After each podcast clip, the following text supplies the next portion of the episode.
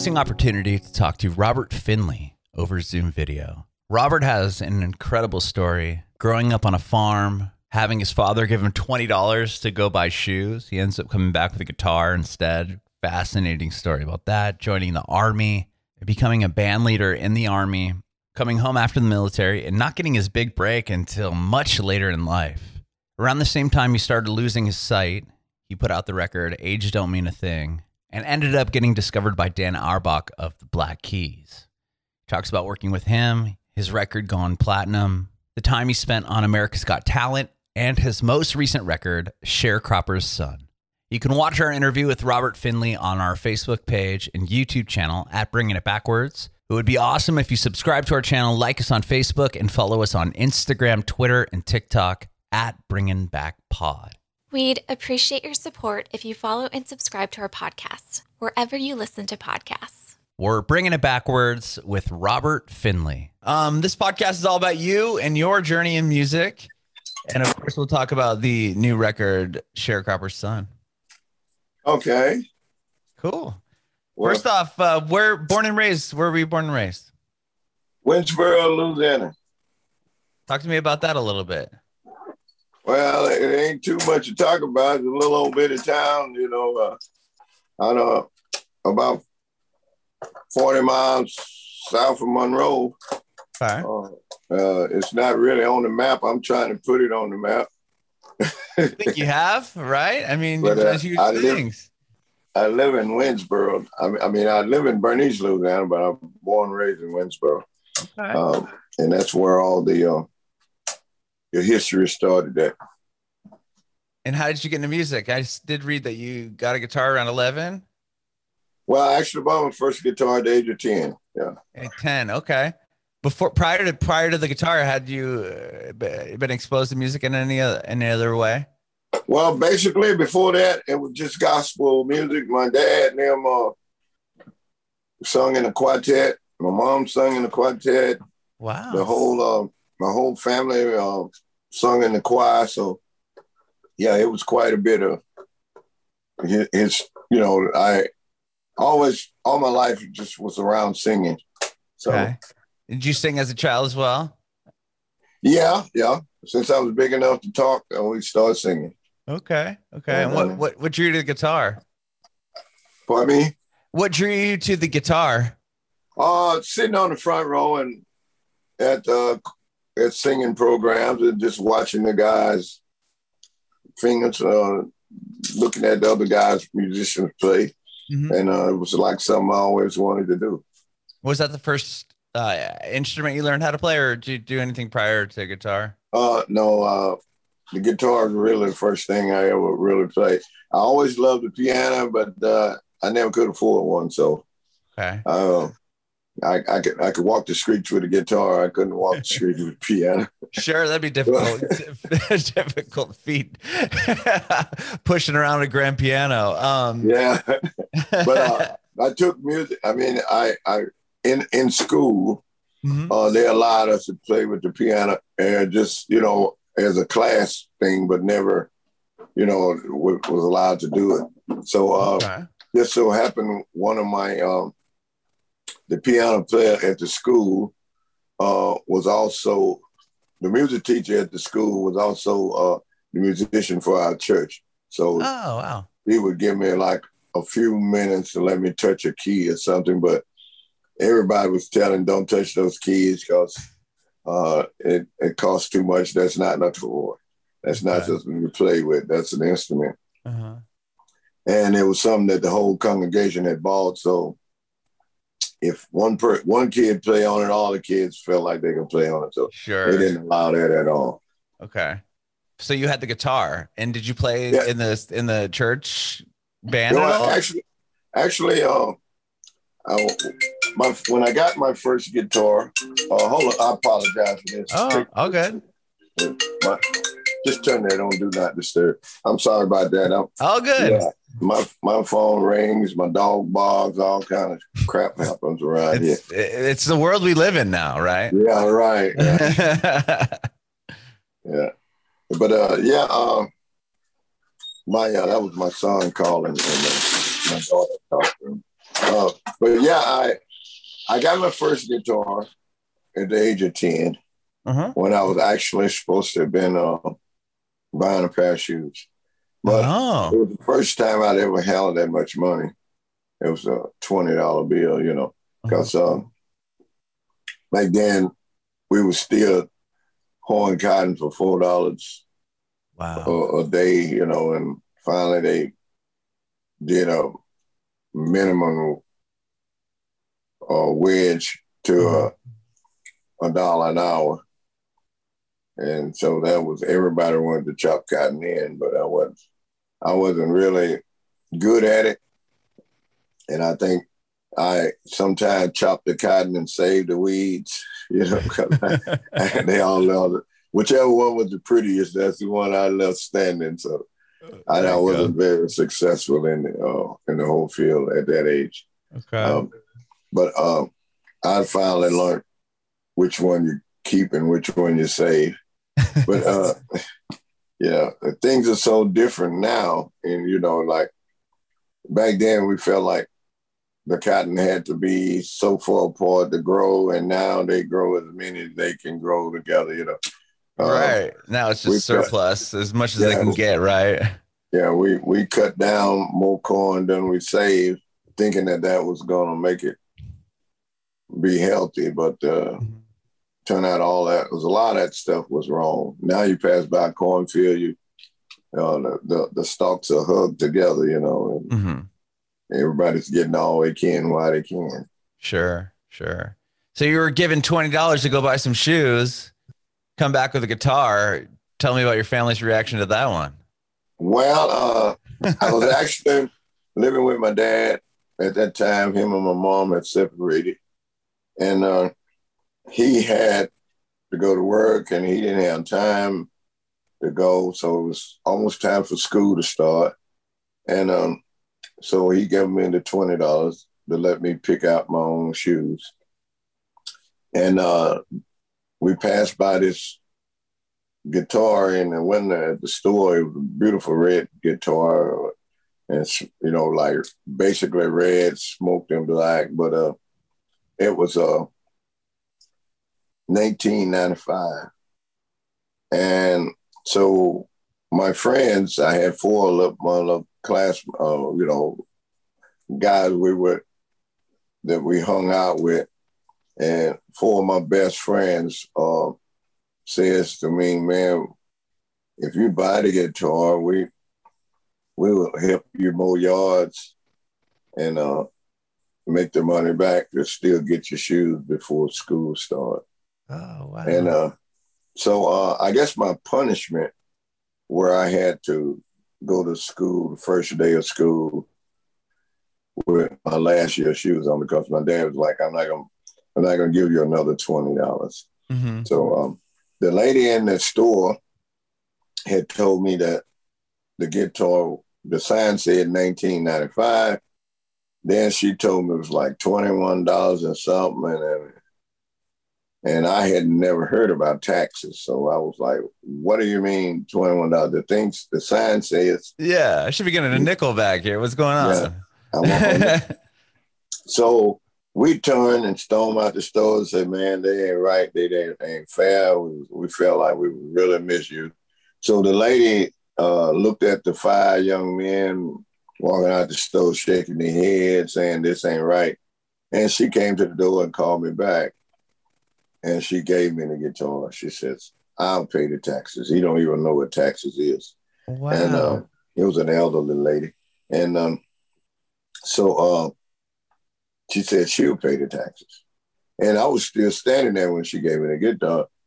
And I was looking at her and she was like, now what? what is it? I'm like, I want my nickel back. you know, I want my change. so she just said, if this don't beat all, she just reached in the pocket and gave me a nickel. She did. So she gave you the guitar and your change. You give me the guitar and the nickel. So she did totally take care of the taxes. She wasn't lying to you. right. So we goes across the street where they was that were bubble gum for a penny. mm-hmm. and you could get a big ball of bubble gum for a penny. And so we bought five balls of bubble gum, and uh, that's how we uh, we walked back from town, which was about a three mile walk, three or four mile walk, mm-hmm. and uh, I played the guitar for the entire walk. Wow! And we we sung, and by the time I had made it back to the community, I had made a, a tune. I found me a tune. And you had never played prior to this, just screwing around no. on the walk back? No, uh, I had never owned one. Never, no one had ever let me just hold one and do what I wanted to do on it. Wow. So, uh, and I was like, okay. And, but I had a, by the time I realized it, I had a great big blister on my thumb. Oh, sure. yeah, you got to get the callus, right?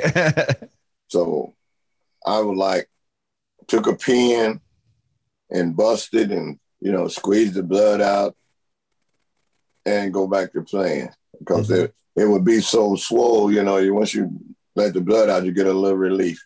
Right. And I went went right back to playing. At that time, I didn't know about a guitar pick or, or thumb pick or whatever. Mm-hmm. So uh, I just played strictly with my finger. Wow. But after a while, uh, and we were playing hooky from school because my dad would drop me off. He'd drop me off at school, and I go right through the trail, go back to the house, get my guitar, and then go in the woods, get on my bike, and, and, and, go back in the woods. And and we would be shooting marbles and sometimes trying to shoot dice. Uh-huh. Um, and I would play for the guys. So um, and we were we were we were in the woods, but we were behind my friend's house, and their mom couldn't get them to go to school.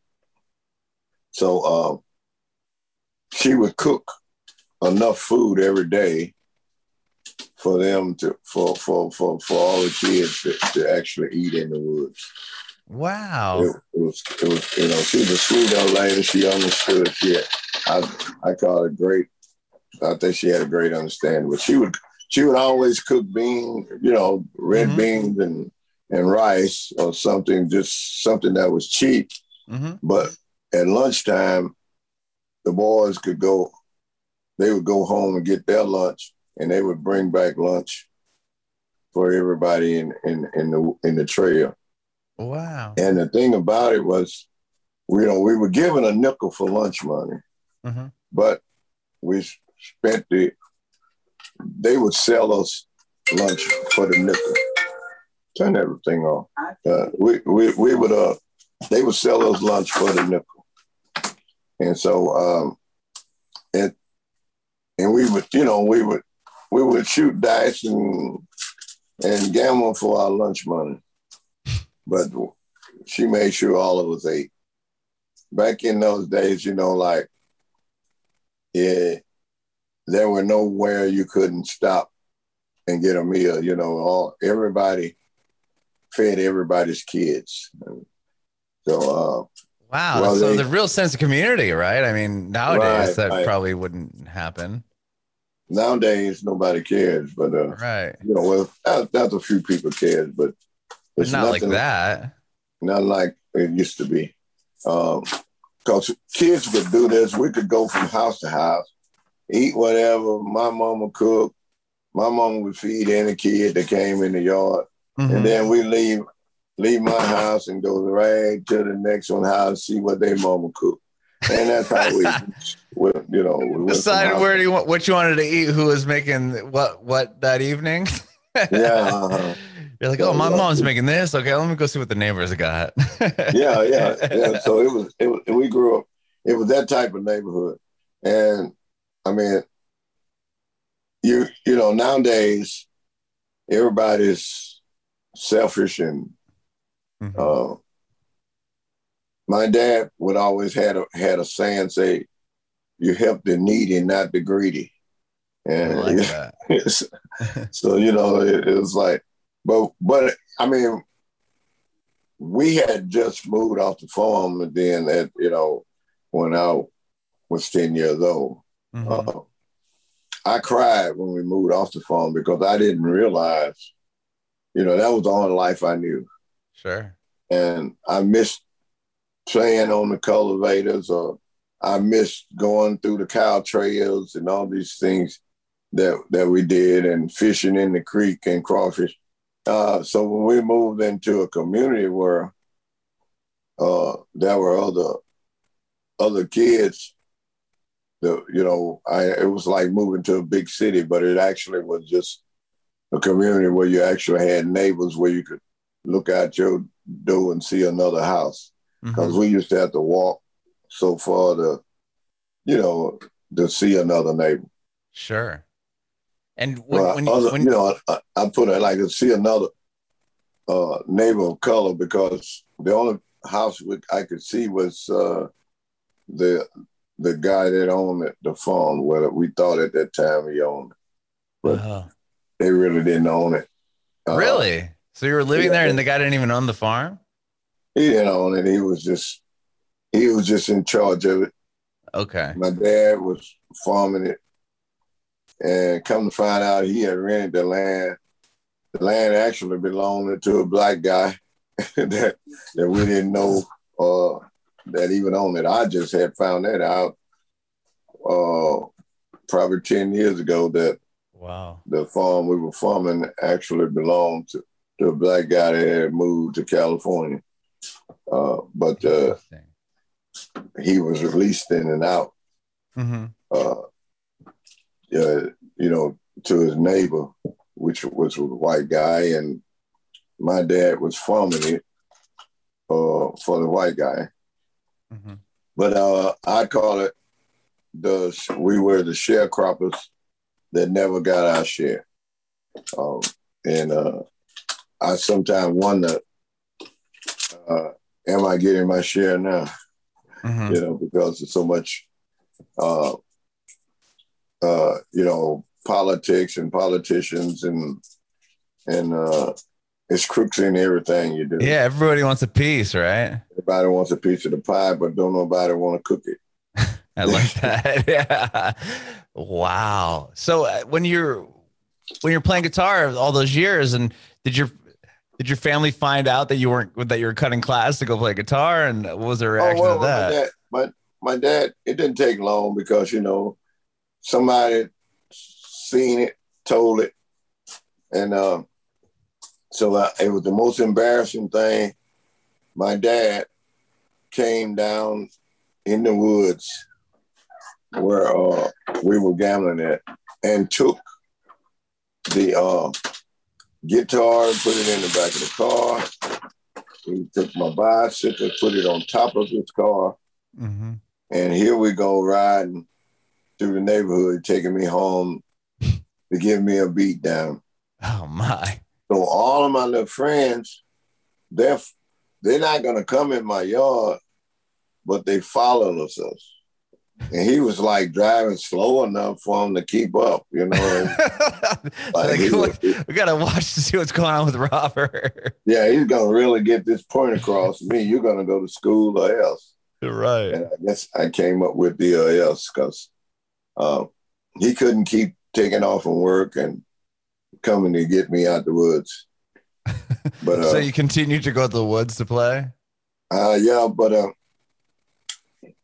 he he uh, he he actually, you know, gave me one of them old fashioned beat down that would be called child abuse now. Sure. Uh, but uh, and all I could say was yes, daddy. You know, I, boy, I told you this and that. Yes, yes, yes. And so when my I, I learned then, if you complain, people will continually tease you.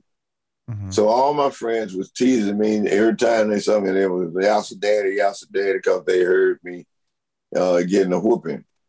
and so uh, when they did it, they did it to discourage me. But uh, I made a song out of it, and I just went to singing that uh, Yassa Daddy. So the first song I wrote was "Come Here, Boy," Yassa Daddy. And once I started singing that, and it looked like I was enjoying being teased, then they stopped teasing me. So that's wow. I learned at an early age that if you complain, they'll continually bother you about it because they're getting on your, you know, they're getting on your nerves or it's a psychological thing. But yeah, I I learned about reverse psychology, mm-hmm. I guess at a young age because once I started singing what they were teasing me about, and I actually learned how to play it, then it they stopped teasing me from it, and they were, you know, it, not fun for them anymore, right? Yeah, it didn't bother. Once they saw it didn't bother me, then uh, if it don't bother you, well, why bother to do it if it's not going to make it miserable? Mm-hmm. And so they started to to sing along with me, uh, Yassa Daddy, Yassa Daddy. You know, I'd say, "Come here, boy," and everybody would holler, "Yassa Daddy," and we went to having fun doing it. Uh-huh. And so all of a sudden, this tease turned into an enjoyable moment. You know. Wow. Uh, so I guess that would be the first song that I ever wrote. Uh, ever, you know, my first original song was mm-hmm.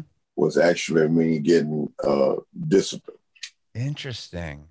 And did you you did that all through you did you play and write songs all through school? Because you eventually joined the military, correct?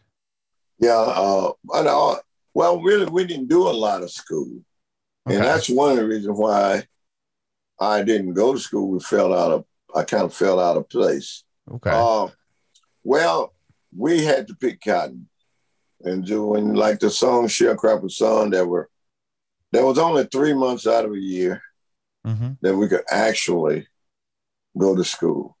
You see, like right now, we would be in school simply oh. because uh, the uh, the corn is not fully grown, the cotton is not open, the beans, the peas, you know, is you know only thing we had to harvest in beans were because we didn't raise soybean, we just raised like uh, garden beans, you know, like mm-hmm. butter beans and peas.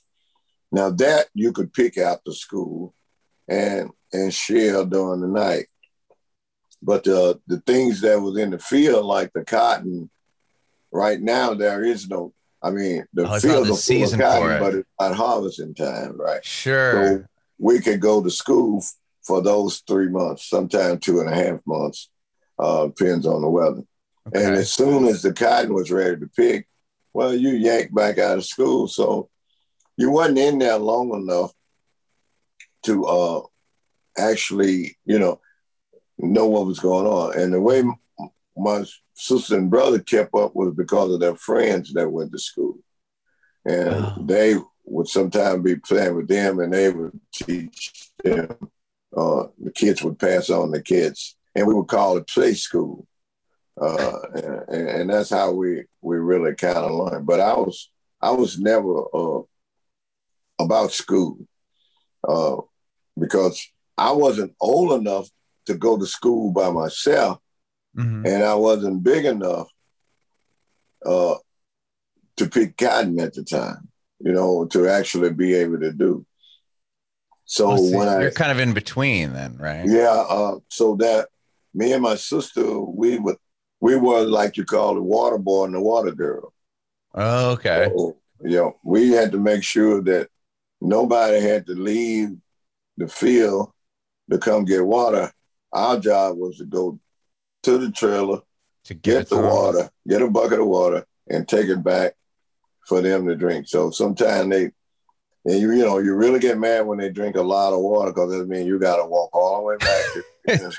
Go get more to get some more water. Okay. So that was it was a job for everybody, regardless to your age. If you were, you know, uh, I remember riding on the sack, you know, um, and people say, "How do you remember uh, that far back? How could you forget it?" You know, mm-hmm. like uh, you know, because we rode on a cotton sack. I remember my mom uh, would pull me on her sack. And then when her sack started getting heavy, she'd take me off her sack, put me on her daddy on my daddy's sack.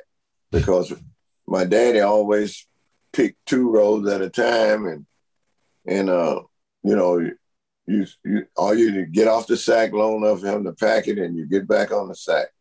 And I thought that you know that was the way of life and so I when I my I remember like yesterday my first sack I had my dad because I put cotton in a sock and when he came back, uh, I had a sock full of cotton. And they had told me to stay in the back of the truck. Mm-hmm. But we got out of the truck, me and my sister, and picked us some cotton. so my dad saw the cotton and he he went on that night. He put a string on the end of a flour sack and gave it to me to play with on the end and and you know i'm so trying to impress my dad i filled the flour sack up with cotton oh. and once he realized i could fill that flour sack up then he gave me a grass sack a bigger sack okay and then and you know next thing i knew it wasn't fun anymore and i didn't want to play that's a job yeah i did not want to play that game anymore uh-huh but now that he know I can pick a sack of cotton. I mean, uh, you know, I can fill the sack up.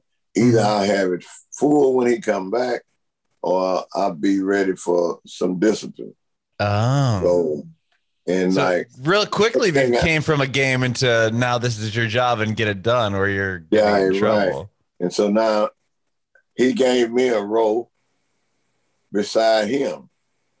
And now I got to keep up with him. He's got two rows and I got one. And so me and my sister got to keep up with him.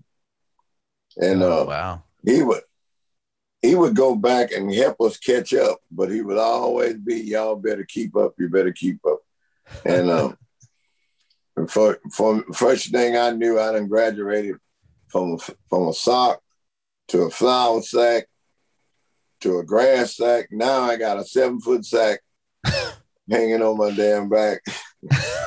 and, uh, and, it ain't fun no more. Right. And wow. even if I don't want to play, I gotta play play this game anyway. So, yep. Yeah. Once How you find you... out the difference between a stalk of cotton and a cuckabug, then your job was to pull up the cuckabugs. So. Okay. How how were you able to convince him that you needed to join the military and you didn't want to do that anymore? Oh, well, my I did that uh, when I joined the military. I was na- I was 19 years old then. Um, sure, but didn't you you were able to kind of get away from that, or no? Well, it sounds well, like yeah, you would be a family. You know, you kind of inherit the next generation into that. Yeah, same we, yeah, we we job. moved off the farm. Oh, uh, sure, okay. My oldest brothers uh, told my dad one day they wasn't gonna pick any more cotton. This was not the life they wanted to live. Mm-hmm. And they said, We're going to help you harvest this crop this year, but we're not going you plant another one. Oh, and, and that's so, when you guys moved. And that's when my dad you know, decided to move. They okay. tore down an old church and uh, to build a new church. But the old church was so huge until they actually had enough material to build three houses. Mm-hmm. And uh, the deacons of the church built the church. And then they built them a house of peace out of the lumber that was left. And they built the houses identical alike so okay. that nobody would, you know, they, they build this house and then they build this house and they build this house. So they built all three houses identical alike. Mm-hmm. Uh, and because uh, my dad was a carpenter, my uncle was an electrician, and uh, I had an uncle that was a plumber. So that's how I got all the trades because I was a little boy. I was allowed to go under the house. Hey, go under and take this under there and stick it into this. And so they would tell me what to do, and it, it was like fun to me to go with my dad and stay all day, you know. And then he'd take me by the store, buy me a, a bag of cookies and, and, a big red soda, and hell, I was, I was, I was tickle pink. So, so yeah, I kind of like been overworked and underpaid all my life. uh, so you joined the military then at 19 and you go yeah my father and- unfortunately i left home at, at the age of 15 oh wow and uh, i moved i went to new orleans with a friend of mine's and i i was i was tall and uh and so uh by me being tall i stuck a pipe in my mouth and uh, got me a, a, walking cane and a pipe, and and, and I I pretended to be, you know, a man. Okay. And uh, believe it or not, at the age of seventeen, I had a credit account at a liquor store because I knew how to change my voice and sound like a, a man. Okay. And I would you know, I would just go into this deep voice and say, "Hey, give me a point, like a Prince album," you know, and then yeah, and and had my shades on and stuff and my hat, and so the guy, I had a friend that was twenty years old. He had a job.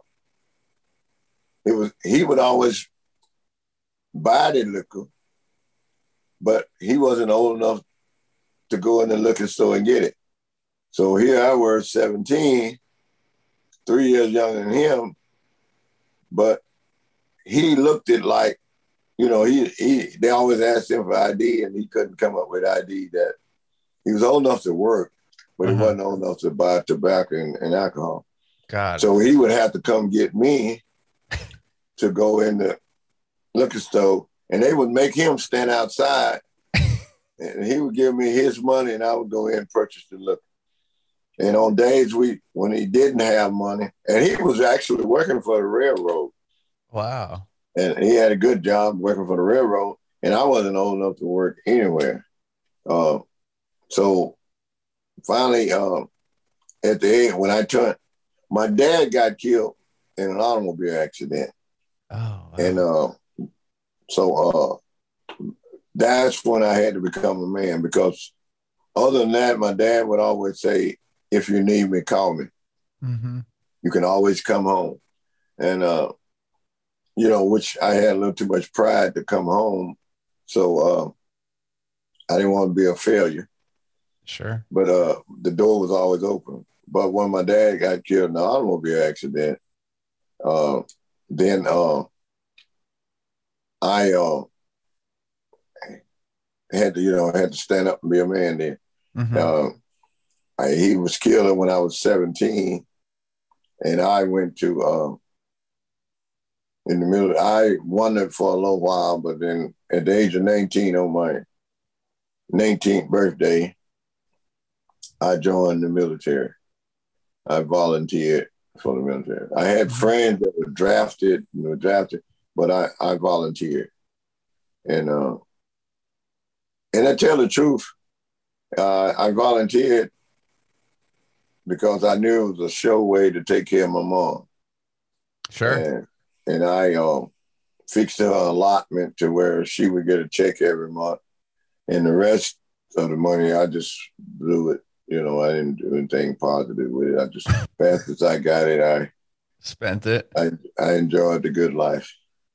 Yeah. But then uh, the military started open doors. I, I joined. And when we graduated basic training, I became, uh, that was the first time that I performed uh, before that larger audience was the graduation in, in the uh, basic training. And I won a little plaque that didn't even have my name on it. It just said outstanding entertainer of the year. Wow. So Do you still was, have it?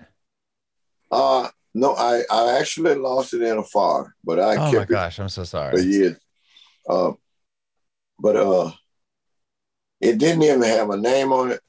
So I took a pen, uh, like a safety pin, and I scratch my name on it. Oh, and I love that. So next, I went to, uh, but it went into my military record as I was the outstanding entertainer of the year. So I actually won the uh, talent show. Okay. And so uh, when I went to AIT for my career training, which was the aircraft armored subsystem mechanic, mm-hmm.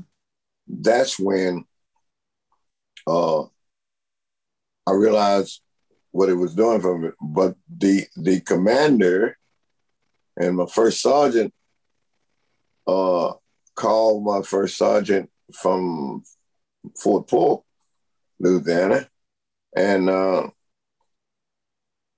found out that I actually did win the the you know the entertainer outstanding entertainer of the year award. Mm-hmm. And so then they asked me to organize a band for the graduation of AIT. And so uh, here I go again, uh, leading the band. And so uh, we we did that for the graduation, and mm-hmm. then that went into my military record. And so uh, my first duty station was Illesheim, Germany. And I got there on a Friday, mm-hmm. and it was Friday afternoon. My first sergeant told me to report for duty Monday morning.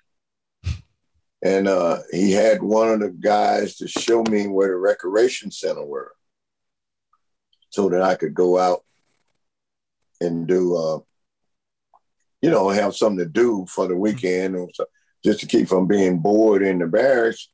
Show right. him where he you didn't know the area, right? You didn't really know. Yeah, he can go shoot some pool or, or something, you know, in the, in the rec in the rec center.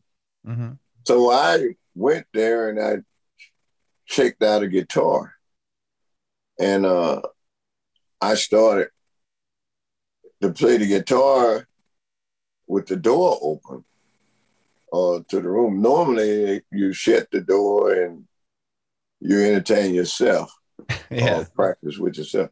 But I didn't know that, so I just left the door open and I started playing. And the young man came up and asked me, he said, Man, look, we got a battalion tomorrow. We're having a battalion picnic, the whole company, everybody gonna be there. And saying, our, our lead guitar player just got out and went back to the States and said, We don't have anybody play. Say, would you be interested in playing? And I was like, nah, I said, man, but I don't know any of you guys' music or nothing. Don't know. Mm-hmm. He said, don't worry about it. Just play whatever you know and we'll we'll play behind. And those guys were, you know, professionals, and so they could pick up on anything. So I played uh, whatever I wanted to play, and they just played along with me. And then this this party is Saturday, so actually, uh, I get here Friday night. Now I got a gig Saturday morning. The next day. the next day, and uh, and which was the greatest thing could have happened because I got to meet the whole battalion, their families and all was out for a company picnic. Mm-hmm. And I had saved the band, you know, saved the picnickers for the entertainment. Sure. And one of the songs I didn't, I wasn't thinking at the time, I was, like I say, a 19 year old kid. And one of the songs I chose to sing was by Chuck Berry, mm-hmm. uh, on My Dingaling. so yeah, I'm thinking my dingaling in front of the whole battalion, kids, parents, and all. I'm like, and you know, it was it was a rage because they thought it was, you know, it was it was it was a light of the day. You know, everybody got a good laugh out of it. It was like, what made you sing that song? I'm like, well, they told me to sing any song I knew, and I had you know, I didn't know that many songs, so I just would sing. that was one of them, one that you knew. yeah. But it, it, was so great. And then I, after the picnic, uh, I got to meet the, you know, the, the commanders and every, every all the top brass, and they was like, and the chaplain, all of them was like, if you, hey, you need anything, let us know. You know, uh, call us if you need us. So it was, it was, it opened a lot of doors for me. And mm-hmm. then, uh, so then, uh, you know, by having this gift and, and, and utilizing it, everywhere I went on campus, everybody already knew me. So uh, already, wow. already had heard of. So yeah, the, I'll tell anyone that you, if you don't display your gift, nobody know you have them. So if mm-hmm. you got a talent, uh, don't hide it. Uh, let it be known because you never know who's looking for just that. Sure. So that's yeah. If you weren't playing, if you didn't check the guitar out when you got to the bear, when you got to you know the barracks, you would never have gotten the gig and never you know really advanced and, as far and, as that went. And it, and I was in at the end of the Vietnam War. Uh-huh. Uh, so the war was in it. And you know, like I had had a lot of friends that had been shipped home in, in body bags that uh, I've been known all my life. Mm-hmm. Uh, and, but they wasn't fortunate enough to make it back alive. So uh, I started a rumor that they heard I was coming. And actually, I didn't. I I really think I signed up for a suicide mission because wow. my friends that didn't make it back, mm-hmm. their their parents were were rewarded. And back then, you know, 20, 30, 40,000 dollars was a whole lot of money. And because you could buy a car for four thousand dollars, you know, you could mm-hmm. buy a house for four thousand dollars to spend or whatever, you know.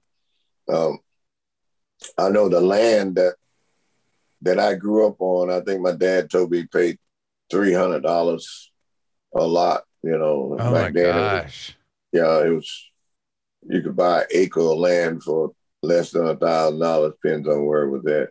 Wow. So they were considered rich, and I was like, you know, I always loved my mom. I'm like, okay, I'm out here in these streets. I'm, I'm gonna, I'm not gonna survive forever anyway and rather than be a burden on uh, me and one of my friends, we sit down and talked about it because me and his mom, his mom and my mom, well, grew up together and they were the best of friends. And it was like, man, let's let's go join the army then. And so when we get killed, uh, our mom will be rich too, you know. oh wow! So that your thought process was almost like, well, if I I'm gonna go here and at least that way I can pay it pay it forward. I'm not pay it forward, but like support my yeah. mom with the with the, the money she's yeah. gonna receive and, when and, I don't make it back. Oh my gosh. And we went we went in the service together, but they they separated us because we were Your friends. I guess how you say we were too too close. Oh right. Okay. And, and we didn't sign we didn't know that you had to get it in writing that you was going to stay together because we did have the buddy system was in effect then. Okay. Uh, you know, two guys went in the military at the same time they had to guarantee them they would stay together. Yeah. But uh, so we didn't know about that. So they, we both of us went to Germany, but he went to Frankfurt and I went to Illesheim. So um, okay. we we they separated us when we got there. But uh, we got to get together a few times, you know, like on our times off, weekend off, or we got a a, a furlough pass or something, we could go and back and forth and see each other like that. But uh, okay. but the whole idea was not to. Well, I, neither one was expected to come back, but the Vietnam War ended, and so uh, there were no need for my job as a helicopter technician. Uh, so uh, helicopter subsystem technician. And uh, so uh, the Cobra helicopter had grounded. So I had to take up another MOS and find out another trait skill mm-hmm. to use that would be beneficial to the Army since they wasn't working on, you know, the helicopters were shortage. They didn't need all of us. It was so many of us. So, uh, young lady that worked at the uh, recreation center, she suggested that I come and be her full time assistant. And okay. then they gave me another MOS, uh, another skill, and they called it, uh, I was like what you call a program director and entertainer because I was spending all of my free time in the recreation center anyway. And she was like, okay, if you're here every day anyway, we might as well make this your military duty. Wow. So they kind of created a job for you. Yeah, it created a job for me. And uh, my job was to find was a talent scout. Whoa. Words, if if any if a new guy came to to to Germany, I mean came to Illesheim and he was on the post, I would look for his skills and his talent. Hey man, what do you play? You play instrument. If he played drums or if he played a guitar, if he knew a little bit about saxophone, then I was like, hey man, I can get you this easy gig where all we got to do is jam. Yeah. And everybody wanted that. So, and if the guy was good, if I listened to him and I thought he was good enough to be in it, then all I had to do was go to my commander mm-hmm. and tell him who I wanted from that company, and they would give him an audition. And if he and if he passed it, then he became part of the military band. And did the greatest you audition thing about them, that, or did, did they did the commanders audition them? No, they, they, it was totally left up to me. If, if I wow. thought if I thought they were good enough to be in the band, uh, see, because I had this reputation of coming there out the first, you know, my second day in Europe and saving the band, and I, I did a great show uh, mm-hmm. as far as they were concerned. I was singing old songs that was in the U.S., but they were new to the soldiers over there because they had never heard them, and we didn't have this. Uh, thank God, the technician, you know, like this technology that we have now. Sure. Uh, so it, all this wasn't available. Now I can talk all over the world sitting in my living room, but uh, right, it's crazy. before then I had to actually go there and show up. So right, right. But uh, these guys, they they been you know, once they uh, they put me in the recreation center, then I was allowed to set up tours and different things. You know, just to actually take guys out places. Uh, I I got to go and walk in the cave where Jesus was buried. Just anything I Wow. Do they they actually did, and it was like so. I tell people, you know, I've been to Jerusalem, and I I walked in the grave, I looked in the cave, and I'm like, hey, he wasn't there, so he must have rose or somebody stole him. You know, I make a joke out of it, but sure, wow. When you've been there and done that, and I did that at a, at a young age, and they, you know, there was actually two guys saying, and this is where they laid him over here, and you know, and stuff like that. Uh-huh. Uh, so it it made uh it made being grow grew up in a religious family. You know, this was That's this was deal. yeah, it was the biggest deal could happen to me. Yeah, but uh, I I could either you know I was good at telling if a person had the potential to be a great uh you know a, a, a entertainer or not, and I was all okay. And so they labeled it as a I think it was a 63 Y Yankee, something like that, but it was came out to be a program director and entertainer. Wow. And that meant I had to put the show together and, and get the talent for it. Mm-hmm. And we had to have uh, something at least once a month on for the battalion. And uh, and then next we got pretty good at it. And then they started letting us go play for officer club at different country, you know, different uh different bases, and they so the commanders and the non non-commissioned officers all was was using my band to uh and they wasn't paying us anything mm-hmm. well, you were already in the military, right? There, yeah, it's kind of your job, right? That was our military duty. But the thing about that is, if you had rehearsals for five o'clock, and you came in at five o five without a, a logical excuse, you were AWOL. So oh. you know, you it was so important that you be where you're supposed to be on on time, or you was AWOL. You could get court martial for it. You could get Article 15, which take a big hunk out of your check. Right. So it wasn't just like a like a like a lax gig. Like you, it, it was still taken very seriously. Yeah, yeah, yeah. So so we you you get. I didn't have a problem with people, but then that I got so wrapped up into the music, and I was like, wow, I'm gonna get out of there on me, I'm, I'm uh, and uh, do this like I want to do. Sure. And which was the biggest mistake I ever made. What but, uh, you left to do what you wanted to do? Is that what you said? Yeah, I went. I got when I when my time was up. Mm-hmm. I got out instead of re-enlisting. Mm-hmm. Uh, I got out to do thinking I could do the music more broadly. Mm-hmm. But then I found out it was nowhere near the same because, like I say, in the military, everybody was on time where they're supposed to be. Right. In the civilian world, the drummer may show up, he may not. sure. And there's nothing you can do about it. Right. And so finally, I just got frustrated with it.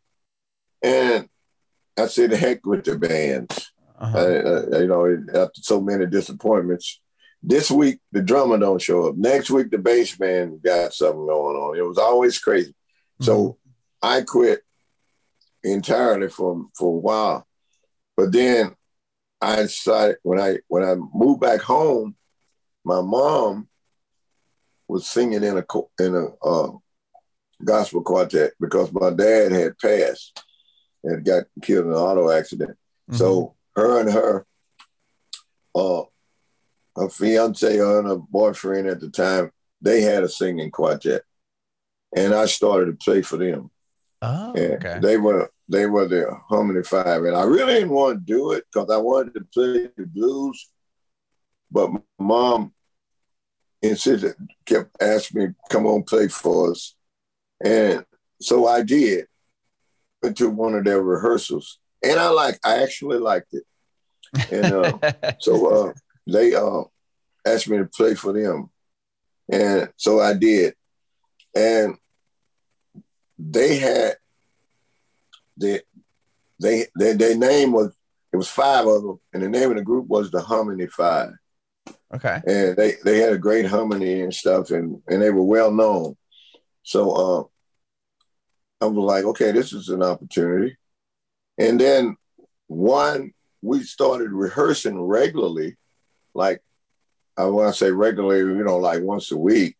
Mm-hmm. Here it is a Saturday night or Friday night. Instead of me going to the club and doing what I like to do, I'm going to this rehearsal, which it never really lasted that long. You still had time to do anything else. But they had kids. And one of the group members, it was husband and wife that sung in the group they had 15 kids. Oh, wow. And uh, they had, I think it was five boys and six, six, seven, I don't know. I think it was eight girls um, that they had. So now, but they were real young kids. Mm-hmm. But trying to rehearse, they kept coming out singing too. And you know, they would say, Y'all get out the way, let us practice, let us practice. And the kids, they would go for a little while, but then they'll come right back out. You know, you send them to the room, and next thing you know, they back out there. Sure. So I says to the parents, let them sing. Let the girls sing. So I'm like, okay, let them sing then. And so the, the girls' song, it was eight, like eight girls. Mm-hmm. And they actually could sing. They sounded good. Mm-hmm. So I started a group called Brother Finley and the Gospel Sisters. Oh. And I oh. I went and bought them all dresses alike, and they were they were cheap dresses, but it meant the world to them. They were all, of course, you know, I happened to uh, happened to be in a store, and I saw some dresses that were uh, they wasn't expensive at all. Maybe been eight, ten dollars a piece or something like that. And that's still I, not that's not cheap, right? Yeah, right. and, and I times what five? You said five kids. Yeah, yeah, yeah. I mean, that, like 50, eight, eight, 50 eight bucks. Eight girls, like yeah, eighty bucks. Oh, 80 bucks. Yeah, that ain't cheap. And and I got, I I I got all of the, uh, the dress, and I was like, I just looked at the dresses, and and imagine the girls. This one ought to wear this one. This one ought to wear this one. And I just bought eight dresses. Okay. And uh, and took them back, and I let the girls pick out which one they would fit them the best. And then you know, the mom had to do a little alteration on a couple of them sure. uh, to make everybody do. But the fact that they all had dresses alike, and we started to singing from church to church and church to church, and it got to be more and more excited. So next thing I knew, I had an offer uh, to go to the radio station. Wow. And I went to the radio station. I talked to a guy because I found out different groups were going down there. And I went down with my group and we performed that Sunday morning. And uh, everybody was calling the station and calling the station. And uh, so the next week, I went from to the grocery stores to the um, the Western stores. I I even went to the service station and laundromats and talked to the owners, and they agreed to sponsor me. So now I got my own one hour show every Sunday morning. That's amazing. The gospel, Brother Finley and the Gospel Sister Gospel Hour. And so, uh, yeah, I then uh, the young men at that time, the boys wasn't but you know six or seven years old. I had a nephew that was one that was that my mom was keeping, mm-hmm. so he was always there, and they saw the girls getting all this attention, so they wanted some. Of course. So I had these little five boys that wanted to sing too now. So now I said, well, let's start another group. Let's do the Young Gospel Brothers. And I named them the Young Gospel Brothers. And we was actually talking about that this past weekend because I was actually down there uh, with the family. Oh uh, wow! For for memorial for their for their mother. Uh, they they still celebrate her birthday every every year. And That's amazing. Her sisters and brothers sometimes come from near and far. They, you know, they come for as far as Michigan and Chicago, and they just come from everywhere for that day. And they they they they was honoring it Saturday, mm-hmm. and we were talking about how we started. But yeah, these it's so much that uh history is coming back, and now, you know, I got grandsons that can actually sit down and entertain uh, actually, actually, he taught himself to play the piano mm. well enough for the church to uh, pay for his piano lesson. But he started just sitting behind the piano player, watching his fingers. And then uh, one day, the piano player didn't come to church, and he just got up and went to doing what he saw the piano player do, and it was amazing because nobody, even his mother, didn't know he could play a piano. Wow. Um, and so, yep. And and I think at the age of 13, 12, 13, he, he was doing that. And now he's 16. So he's been the minister of music ever since. That's really cool. That's really he still play for the church and he's, he's, uh, he plays piano, he plays guitar, he plays any instrument you pretty much put in front of him. Mm-hmm. So they were like, you know, he's just a natural, you know. Sure. But, uh, In the blood, huh? Yeah, it just it just comes out, and that, and I actually bought them the first set of drums. I don't know, they might have been eight or nine years old. And the mom was like fighting man because all of that noise, and she got to work and boom. I said, well, just put them in the garage anywhere, but don't don't ever tell them don't play. And uh, you know, and so now she she's so proud because he's of his career is moving on into music. He actually opened up for me in a show a couple months ago, and everybody loved it. And uh, that's awesome. Yeah, and he opened up by himself as a solo guitarist. And it's really cool. I've only bought him the guitar like two years ago, but who would have thought that he could entertain uh, a full house, you know, doing it. But uh, I got a great grandson that's two years old, and he's already got his guitar, he's got his drum, he's got his congas, anything I can get onto. Matter of fact, he he's got a set of congas in my truck that I haven't given to him yet. Um, but uh, you know, you plant how you say being a sharecropper, you know that you don't plant today and expect to eat tomorrow. You got to go through the process. But the earlier you plant, the sooner you can eat. You know I like that. Yeah, I've been doing that with my five-year-old son too, throwing him on the piano and got him a yeah, drum yeah. kit during this uh, the whole pandemic. We were able to get him a electric kit so he wasn't, you know, destroying the neighbors' ears and ours. But yeah, it's really he he really loves it.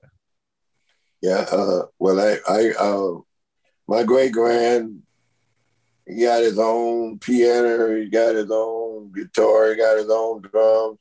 Uh, because if you get it ever, I mean, he may leave it, he may get discouraged with it, mm-hmm. but at some point in life, it, will come back to him, and yeah. you know he'll find the time to. to you can always it. come back to it for sure. But yeah, I mean, like before when we first started, she didn't want to hear that racket. She didn't want to get up out the room. Well, I mean, even me learning, everybody used to. I used to start playing for a crowd, and the crowd would get up and walk away one by one people because I was actually I knew I was musical. I, I sucked as a as a guitar player, but uh, I found a solution to it. Mm-hmm. I started volunteering to play for the prison. And then I knew my audience couldn't get up and walk out of when did you start doing that? What year was that? Oh, I started doing that. Uh, I don't know, just actually before I went into the military.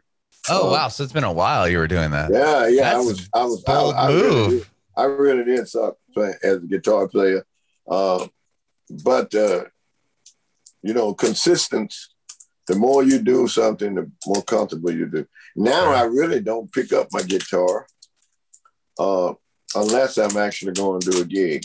Uh, Is that right? You don't just pick it up and jam anymore, like by yourself? No, no, no. I, I only pick it up to play uh, most of the time a gig because there's really no need to do the wear and tear on the guitar. I play by ear, and uh, I never read music, so if I want sound, I put it in my head mm-hmm. to what I want to hear. And any sound, I mean, because anything I hear, I can play it. So I've never, I've never heard a, a sound that a guitar make that I couldn't get. And I don't use the uh, special effects. I don't use the foot pedals. I don't mm-hmm. use it. It's just, it's just, you know, I I move my hands up and down until I find the sound, and and I actually play whatever I hear. So uh, with uh, all the songs on my album, I sit down and uh, if I want to play it, you know, I can play it. Yeah, I lost your video, Robert. Sorry. No problem. What happened?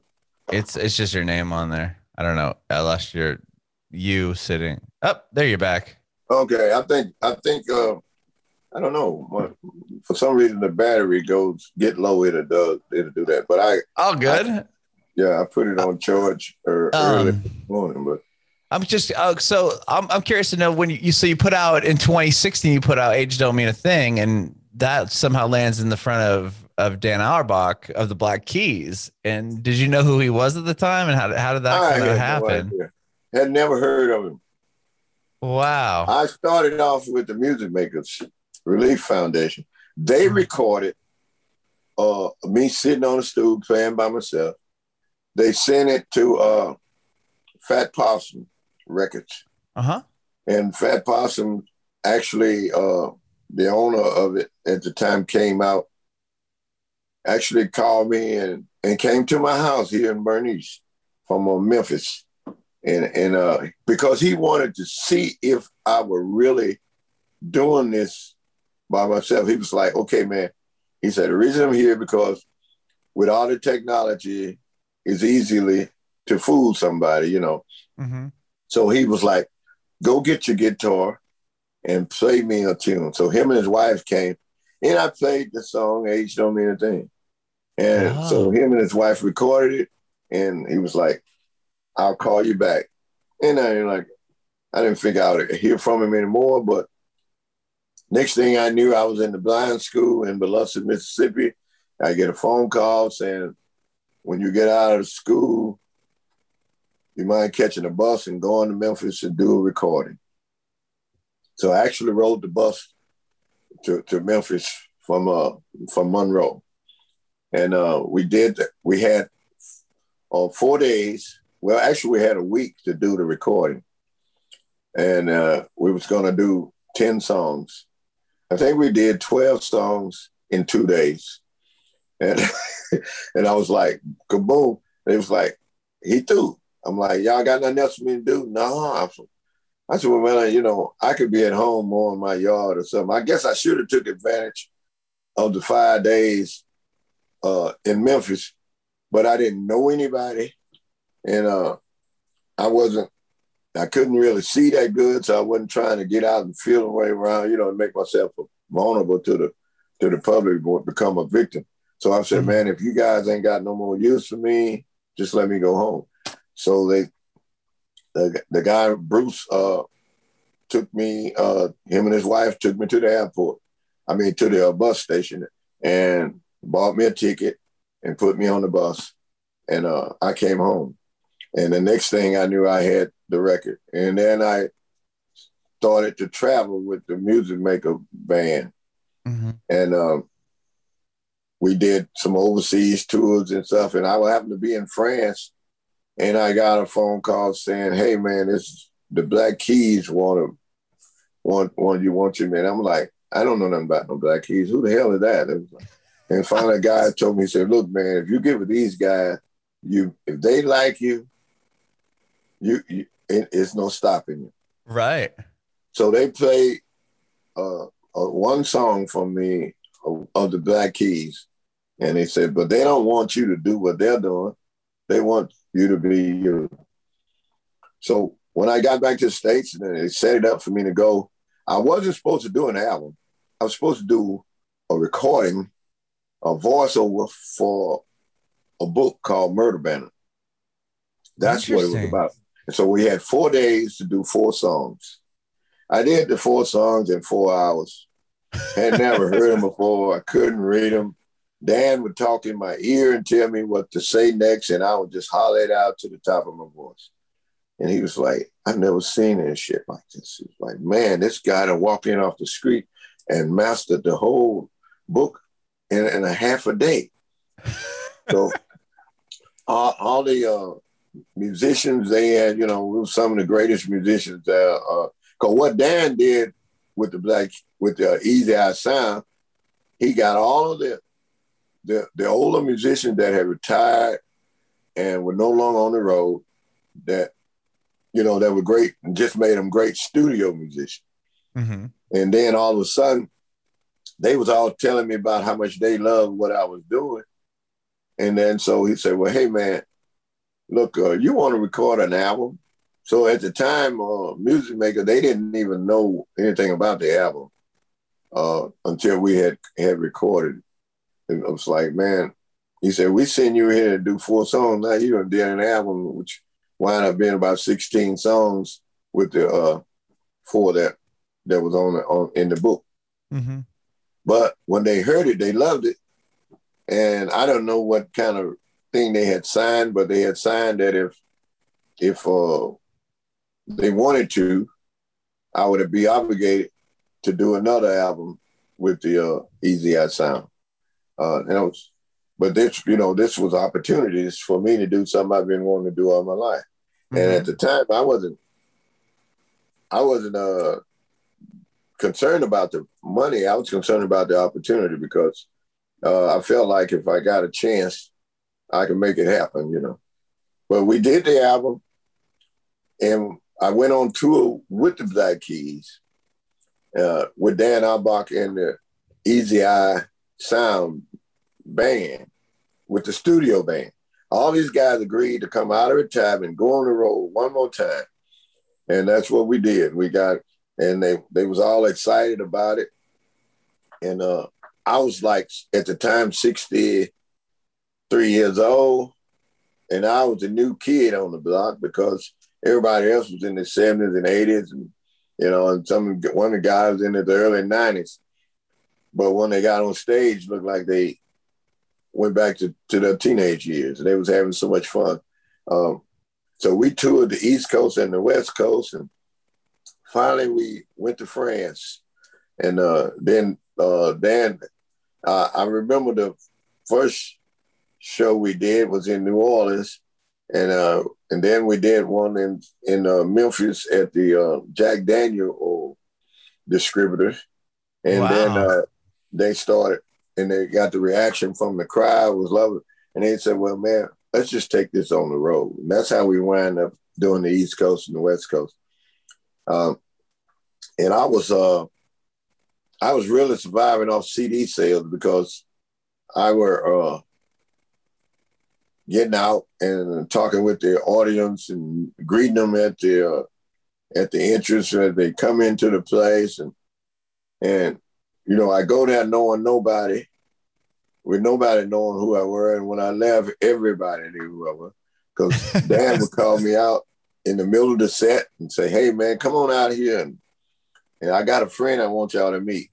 And I would get out there and I would sing get it while you can medicine woman or whatever they put on the thing.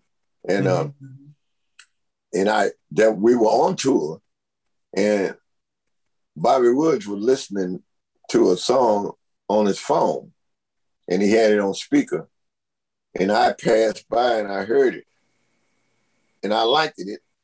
So I asked Bobby who was it, and he told me, and um, I don't know who the original author of the song was, but he told me who it was singing it. And I said, man, I'd like to sing that. And uh, didn't think nothing else about it. He said, probably you can. But by him and Dan being so tight and, you know, all these years with, with you know, with their history together, he told Dan. And after rehearsal, they asked me, Dan asked me, you want to try that song you like? And that was the song, uh, All My Hope. Uh, oh, okay. That's on the new album. All my hope is in Jesus. And I was like, yeah, I'll try it. he said, I'll tell you what. He says, we're going to run through a couple more songs. Say, put it on your earphone and on the phone, listen to it a couple times. And, and then when we finish this rehearsal, we'll try it. So I did it. And uh, the band loved it. So the next show we did, Dan wanted me to do it on stage. And when I did, uh, I had did my get it while you can dance and everything, but I sit down on a stool and just sung all my hope. And the and the audience like went wild, and it was so from the remaining of the tour, we did that on every song for for an encore. Wow. Because I always wanted to do gospel, but at the time I had to do what what they were asking for, or they would have just got somebody else to do it. But after uh, working with them, and then they seeing the importance of it and learning about my childhood history, then we decided to start putting gospel on each album. and that was kind of a way of opening the door for my gospel album, uh, which uh, all my hope uh, is on going platinum, Mhm. and then uh, that was the closest thing to gospel that we had done. Mhm. All my hope. Uh, now, uh, Holy Wine. I'm sorry, Holy Wine.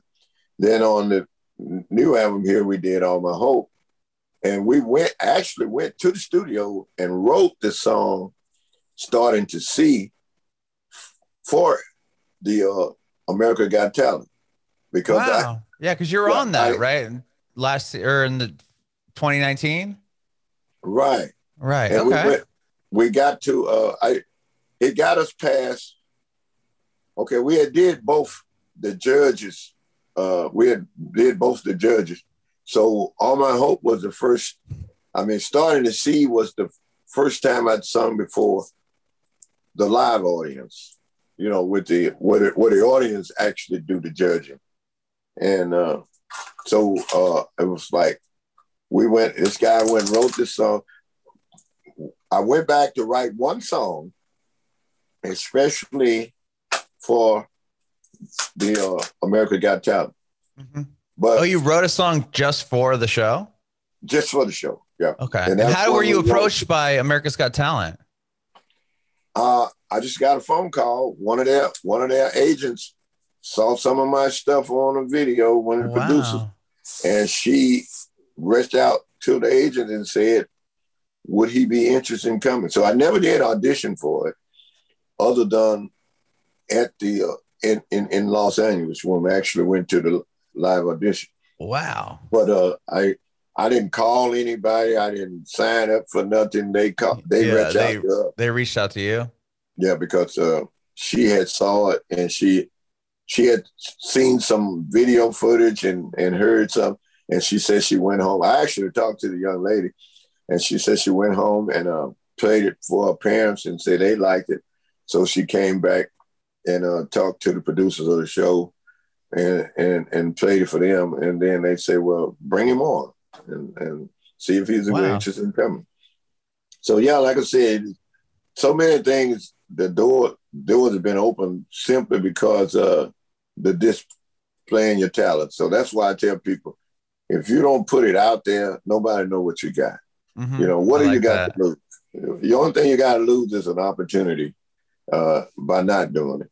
Mhm. Um, and you don't know what somebody is looking for.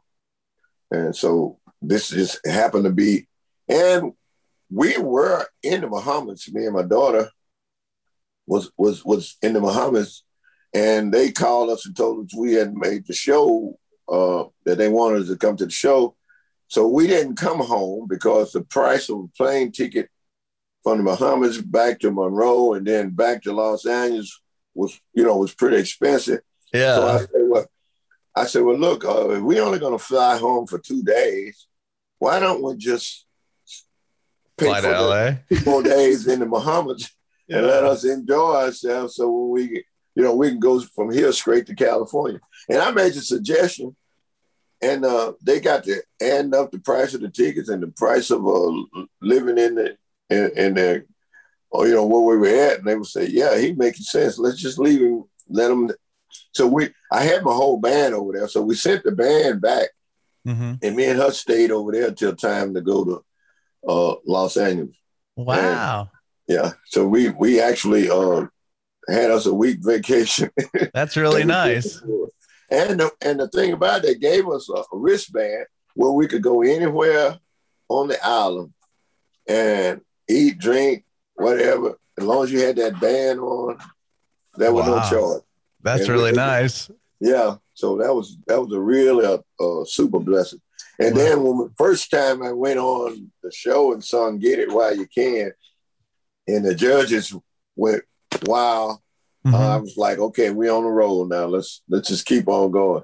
That's uh, amazing. And then uh, I think the first song I did was "Get It While You Can." The next thing was "Medicine Woman," and uh, we everything was you know we got we got standing ovations. We got oh you still anyway Yeah, I we got stand, yeah we got standing ovation on both ones. So uh, that was uh that was good. Then we come back to the live shows, and uh, that's when I we came home for two weeks, mm-hmm. and then uh, that's when I went to Nashville to write the song "Starting to See." Wow! And, and while we were there, we went to write one song. but we had two days to write it, and uh, we actually wrote four songs that, that first day. Oh my gosh! Did those make uh, Sharecropper's Son? Pardon me? Did those songs make the record, Sharecropper's Son? Right. Yeah. Uh-huh. Oh wow. Yeah, they're on there. Uh-huh. Okay. All of them. All of them is on there. That's amazing. No, I I got to wind up because I got another interview coming up in just a few minutes. I didn't realize how long we had been talking. Yeah. Um, well, it's been great. I appreciate you hanging out with me. Um, before I let you go, I want to know if you have, uh, I mean, to to achieve what you've done, like especially so late down the line, right in life, you you you you were able to really your career has really took off within the past five six years. Can you tell me if you have any advice for aspiring artists? Hey, uh, I, I always tell everybody, uh, be consistent. Okay. Uh, winners don't quit, and quitters sure don't win. that that would be the thing. Just keep on keeping on.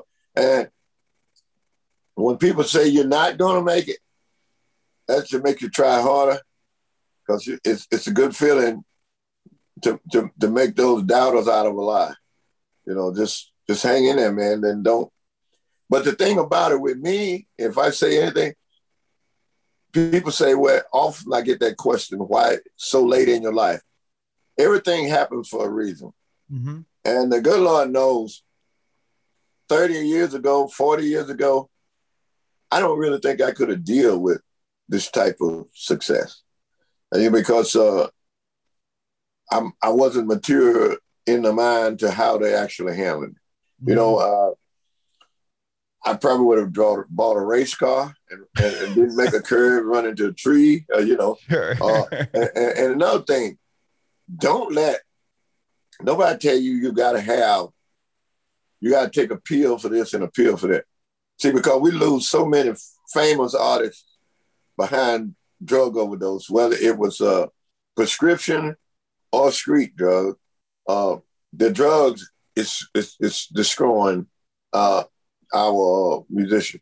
I mean, when if you get the bottom line, if I could say Prince, I could say Michael Jackson, I could say uh, Jimi Hendrix, you know, I could say Elvis Presley. If you read up on it, it all was a drug one way or the other. Mm-hmm. So if you're sleepy, take a nap. you know what I'm saying? Mm-hmm. that's that's the best way to stay alert. Because if you got to take a drug to go to sleep, then nine times out of ten you're gonna have to take one to stay woke. So uppers and downers and all this up and down stuff, and eventually you'll run up on one that don't get along with the other.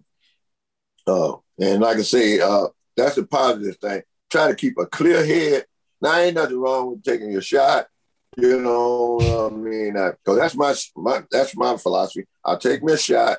I relax myself. You know, I I but uh, I'm not depending on a, a drug to make me feel like dancing. You know, if I don't feel like dancing, I just sit there. You know, I, just bring me out of stool. But if you get depending on, if you got to have this, then you get dependent on it. Now you got to have something to get you down off it. So don't let the drugs destroy your life. That's the main thing, John.